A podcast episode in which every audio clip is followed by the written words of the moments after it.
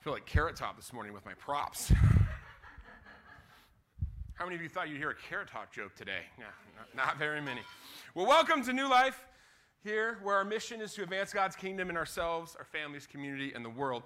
We are continuing on on our series uh, entitled "The Names of God," and what we hope is is that as we learn more about God's names, we learn about His character.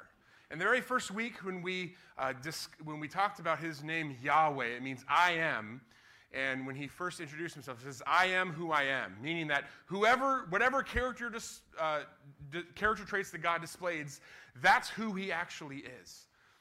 So last week we talked about the name Yahweh Rophi, which is the Lord who heals. And we saw an encounter where the Israelites came to a place of uh, bitterness. They came to a place called Marah where the water was just putrid and not drinkable. And then we see Moses. Oh, let me go ahead and continue my props this morning. Look at this stick. Moses found a stick actually uh, just laying there, and he took the stick and he threw it, a piece of wood, into this lake um, that was putrid, and it turned it sweet. And we talked about, about what that means when Yahweh is our healer, that he takes those areas of bitterness in our lives and turns them around. And I don't know about you, but we had an amazing time of prayer afterwards in our tables. We had some anointing all down. Even in my group, it was just so encouraging to get prayed for and the vulnerability to describe the areas in our lives that are just so much bitter, that have so much bitterness, and yet we know that through his stripes, what we celebrated today during um, communion, that through that sacrifice we could be healed of that bitterness. Well, before we begin today, uh, what I want to do is I have a little thing here in my, in my props to liven it up. We have a little piece of cloth. I'm known to my nieces and nephews as Uncle Fire because I really like fire. I have an indoor fire pit eh, or indoor fireplace and an outdoor fire pit as well. So this is the thing that I create that. I want to know, so here's some fire here, and I have just a little piece of cloth that I have. How many of you would have a problem if I burn this piece of cloth right now in this glass? Let's do it. So I heard a yes to it and only a one person with a problem. So I'm just going to go ahead and burn it in the glass here. I haven't experimented. I don't think we have any smoke detectors in here. We'll find out shortly. There's some things there. Oh man, this is going to be. I guess we probably have smoke detectors. I guess I meant more sprinklers. So, obviously, no problems with, with, with we did it. So, we see here that there was really not much. I'm going to go ahead and get one of these beautiful new Connect cards, and I'm going to cap the smoke so we don't actually have the fire department come on in. Look at that. So nobody really had a problem with me burning that. So now what I want to do is, is I'm going to go ahead and burn a second piece of cloth. And I want you to know how many of you have a problem with me burning this piece of cloth right here as I burn this out. How many of you have a problem with me burning this? So let me ask you, what is the difference? Why do you have a problem with me burning this and no problem? This cloth right here is the same exact material of polyester. Why do you have a problem with me burning this, but no problem burning this? Because it means something, right? Because it means something. So this white piece of cloth didn't mean anything to you, so it was okay for me to burn. Whereas if I were to burn this, really it's kind of almost a statement about what this means, right? What does this actually mean? When you see this, if you're listening on our podcast, you have no idea what I'm doing. Uh, I took out a little piece of white cloth at the beginning, and this is an American flag that I'm holding. So, what right here, what does this represent? Freedom. United States. United States? Choice. choice? Yeah. So, just by having this little piece of cloth, this thing costs 10 cents on Amazon, right? It's really not worth a whole lot when you look at the actual elements, but what it represents is very meaningful. What the meaning behind just these colors means something important. In fact, we actually have um, something called, in the US, called the US Flag Code. And what it is, is that it is special instructions about how you display this. And did you know that there is, you are not allowed under any circumstances to have any flag that flies higher than the American flag anywhere? In fact, so any business, if you have like a business, let's say you have like a corporate logo or something out, like you cannot have that higher anywhere. If you go to our capital here in Washington, the Washington state flag cannot be higher than the American flag. Under any circumstance. If we happen to have an American flag in here, and if we had, let's say, there's a Christian flag with a cross on it, that we wouldn't be able to put that Christian flag above the American flag here because the flag code. Now, thankfully, we live in a free country, and if you do that, you won't get like arrested and hauled off to jail, but it's part of the flag code that we have because this is a powerful symbol that we believe in. And there's lots of rules that we want to follow out of respect. In fact, if Dr. K were here, he actually ended up going down to California to be with his family, he would tell you there's only one circumstance ever where you can at any time put something above the American flag. Only one exemption, and that is when vessels are at sea and there is a chaplain service. During the time of the chaplain service, you are allowed to put the Christian flag above the American flag, the only exception. But if you're docked, you can't do it. If you're on a naval base, you can't do it. Only when you're at sea during the exact time of the chaplain service can you put a Christian flag above the American flag. It's the only time that you can ever do that.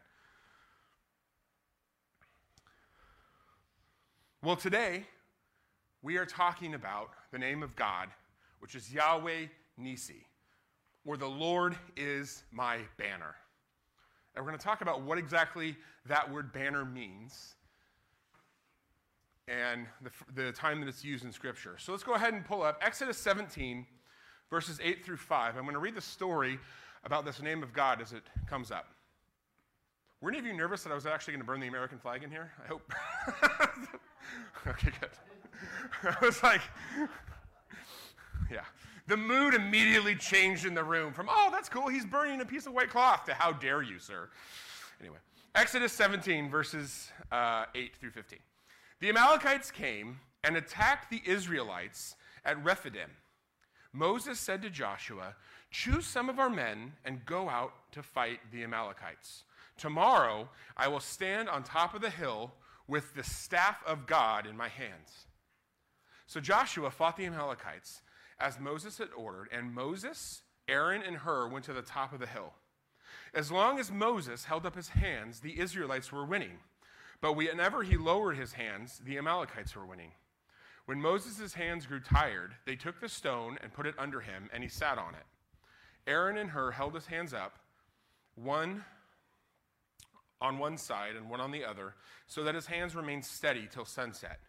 So Joshua overcame the Amalekite army with the sword.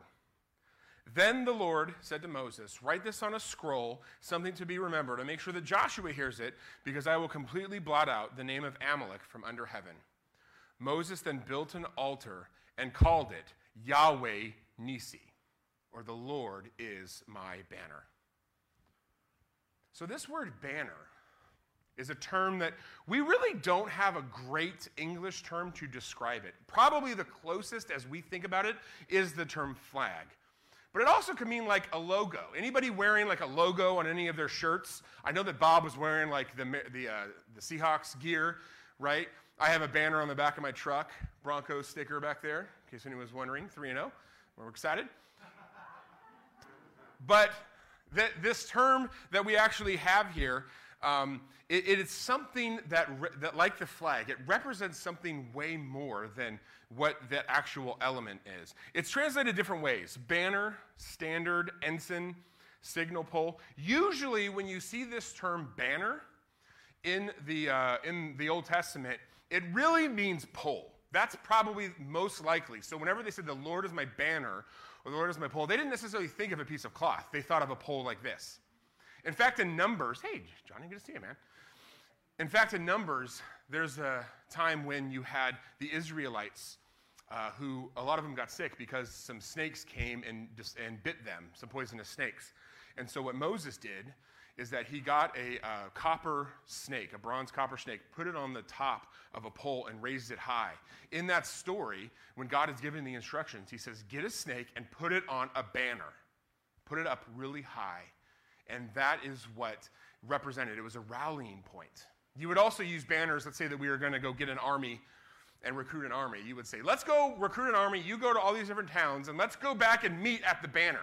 And they get a pole and they stick it on the top of a mountain, something that looks very specific like this. And everyone would know that's the rallying point for us all to come together, that banner, that thing that we would rally around. And of course, Banners, they represented something more than what that. They represented unity, right? They represented getting it all together. And so think about this about what the term banner means when they would hear it.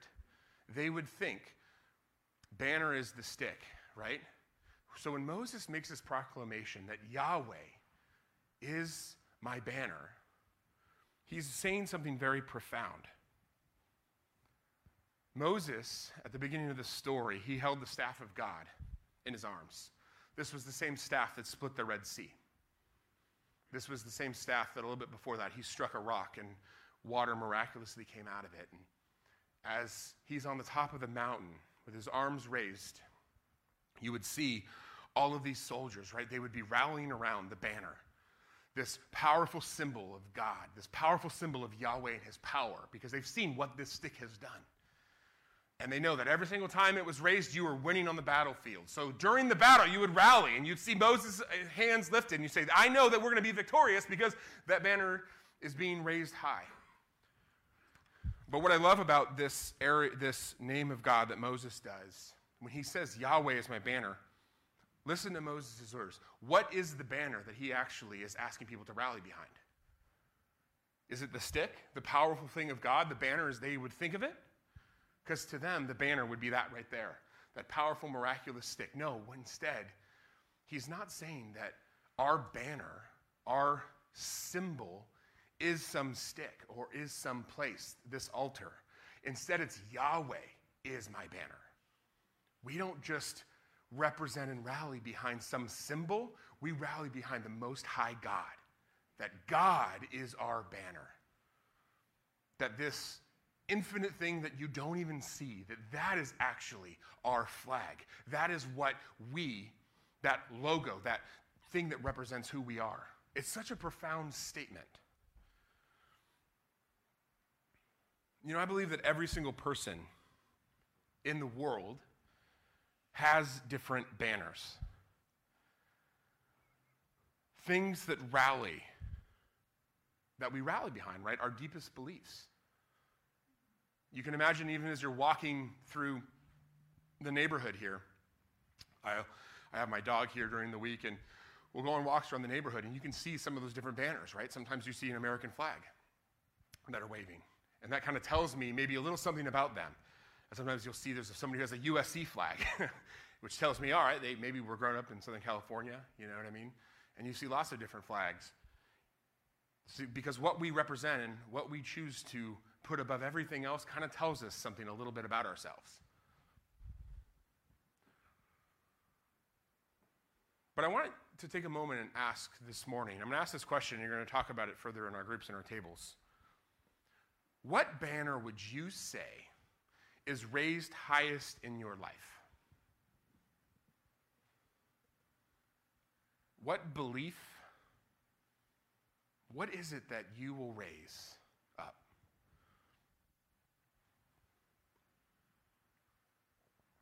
I think it's a hard question to answer, right? I think that there's a couple of ways that can help determine what banner is actually raised. Because I think sometimes we may think that we actually are raising right, the right banner, the God banner, but perhaps maybe we're raising a different banner in our hearts. I think that kind of the two questions as we circle in and try to define what that banner is, is I think that first of all, you can ask yourself, what is it in life that controls you? Right? What controls you the most in your life? What is it the thing that when that thing you kind of beats its drum, you follow? Maybe it's fear, right? addiction. I think the other thing is whatever it is that you talk about the most. I think that if you begin to think through your life and do a self assessment say, what is it when I wake up throughout the week and I go through what is it that gives that has most control over me? And secondly, what is the thing that I talk about the most? Those will probably give you your answer to where your banner actually is. Where your focus actually is on. So the question is, how do we overcome that if we want to live out the fullness of Yahweh being our banner? That God is the thing that controls us. He is the thing that is raised high above everything else. That we signal in the world that if I am a follower of God, that that is the most important thing in my life. How is it that we reorient ourselves in that? I think one of the keys to helping doing that is in this story of Moses and the Amalekites. Because what was happening on the ground in the battle, you'll notice that isn't actually what was determining victory what was going on and the fighting down below in the valley really had nothing to do with the victory. Instead, what had to do with the victory was up here on the mountain with God. That's actually where the victory was determined. I think he's making it clear that these unseen spiritual things determine victory for us. I think one reason why we will sometimes lose our battles is that we will sit and choose to fight down in the muck and the mire and the battle instead of looking up at God who's actually on the hill and fighting the actual. We'll focus on the thing rather than the thing behind the thing. Paul puts it this way in Ephesians 6. He says, Finally, be strong in the Lord and in his mighty power. Put on the full armor of God so that you can take your stand against the devil's schemes. For our struggle isn't against flesh and blood but against the rulers, against the authorities, against the powers of this dark world, and against the spiritual forces of evil in the heavenly realms. What Paul is saying here is like, hey, a lot of times we get in these battles and we think that that's the thing. But instead, there's a thing behind the thing that's actually going on. And that right there is a spiritual battle. And then we see the same thing in this battle of the Amalekites. What was going on, all of the tactics and the weapons and the soldiers and everything else really didn't determine the outcome. Instead, it was God up on the mountain that was determining the outcome. And I think it's wise for us as we are in this life and struggling to realize that the thing that a lot of times we're most frustrated with and struggling with really isn't the thing, right? If I go up to Glenn and say, Glenn, man, I think your shirt is garbage. I hate green. And he's like, man, what the heck? Why you, what the heck is going on? Right? He could sit there and say, well, I guess the, the fight is that I really just hate green, right? Green is the problem that I have with Glenn. But really, the problem, if I get into a big old fight and an argument and we're angry about this thing, I don't think the green shirt is the actual thing. There's a thing behind the thing. How many of you have found that in life where you begin to struggle with something and then you kind of realize, like, oh, I think what you're saying is a thing really isn't the thing? Even this week, had two meetings this week where somebody came and said, hey, this is an issue I'm having. And I said, you know what? I don't think that's the issue. I think the issue is the thing behind the thing. I think so many times we take our focus and think it's down here, and instead the problem is a different problem. The problem is that we're not taking the banner of God and lifting it where it should be, up there on that mountain. If you spend more time focusing on the things that you're fighting on rather than the God you're appealing to, don't be surprised that the battle doesn't go in your direction. Another uh, representation of banner that we see in God's word is also it represents victory, right?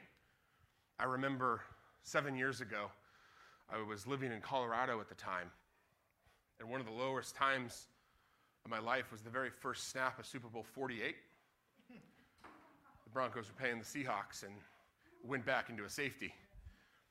And incidentally, Bonnie, my mother in law, was there with us. She was in Denver, all of us Bronco fans. She was wearing the Seahawks jersey and very quickly realized after cheering very loudly, I probably shouldn't, she had the self awareness to say, I probably shouldn't cheer as loud now because I am full of 20 angry Bronco fans here. Well, that was a very difficult thing in that February. And then that year, we actually ended up moving up to Seattle about seven years ago. So I moved, and my office was downtown. Third and Pike is where my office was in Seattle. So wouldn't you know it? The very first week of coming up here, everyone knowing that I was from Denver, and just a mere five months, they beat us in the Super Bowl. Wouldn't you know it that that was the week that the Seahawks did their rally down Main Street time. From my office, I can look and see all the like hundreds of thousands of Seahawk fans. And wouldn't you believe it? There were banners everywhere. Every single person had a Seahawks jersey or flag or anything. And I, I, don't know if anyone was there up in Seattle at the time. It was just crazy waving, right? But it was that sign of waving of victory. You know, I think that we do that with sports teams or anything else, right? Once you're victorious, you wave that banner high. And you're like, yeah, that's right, we're going to do it. Well, it's the same concept of banner when you see in the Old Testament. Whenever you would have a victory, you would take the banner, most of the time a pole, and you would take that pole out in front, and that would represent what's going on in being victorious. As I was reflecting on that, it actually made me think of um, the, Ameri- the uh, national anthem and this was written by uh, Francis Scott Key. It was, a, it was, a, poem first and later changed into a song. And it was written in 1814 um, during the, uh, the battle, uh, in, battle in Baltimore. And there was these British ships that were just uh, from, the, uh, from off naval, there was a naval battle, and they were just pummeling Fort McHenry.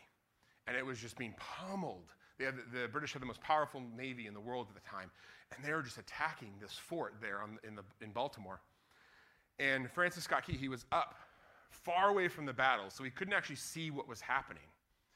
But what he would do is during the middle of the night, if he wanted to know if the Americans were victorious, what he would do is he would look at this Fort McHenry and see if the flag, the American flag, was actually still standing. If that banner was still waving, he knew that the Americans were winning. And the words of this poem that's changed our national anthem it says, And the rockets, red glare, the bombs bursting in air gave proof through the night that our flag was still there.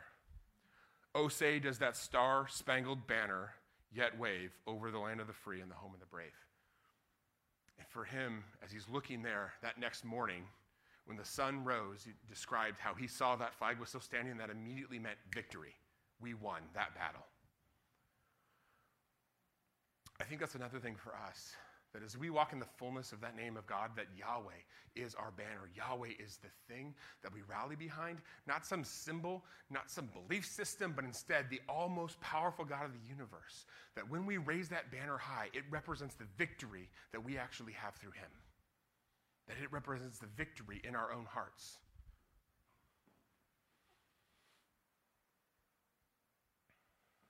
I can't help but think of Moses on that mountain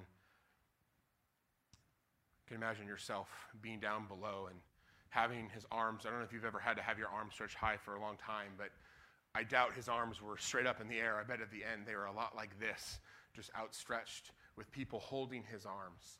And whenever his arms were outstretched, it signified that victory was happening. I began to think about that picture of imagining somebody up on a hill with their arms outstretched, their hands being held by others. And it made me think that visual, that picture, I said, who else who else did that very same thing? Up on a hill, arms outstretched by others, that represents victory through that. I think this passage is just pointing to that person of Jesus, right? That little glimpse where Moses was up on that hill, arms outstretched, signifying victory, was a little taste of what we would get through Jesus Christ. That as he was nailed to that cross, as his hands were stretched out by other people and nailed, it represents the victory that we are able to have through him. And I think it's such a great reminder for us. I mean, man, how many of you have felt like you've been in the battle for this past little bit? We've, I felt like I've been in a battle, just with everything. And I think a lot of the times in the midst of the battle, when the rubber meets the road, we will look to whatever banner we have highest. I think we do this subconsciously, and it really makes me think how are we making sure that we have the appropriate banner up very top? So, right now, we're going to go ahead and move into our group time and talk about this. So I'm going to pray for us, and we'll spend about 20 or so minutes talking and praying through some of this together. So, Lord, as we conclude our service, thinking about really being marked by you and having an appropriate view of you in our lives, I pray, God, that you would help this conversation uh, go well. Help us to be able to be vulnerable in area in other areas, and I pray that Holy Spirit that you would help reveal to us areas that we can actually have our banner raised, and how we can appropriately make sure that you are um, first and foremost in our lives. In your name we pray. Amen. Amen. We'll close this in about 20 minutes.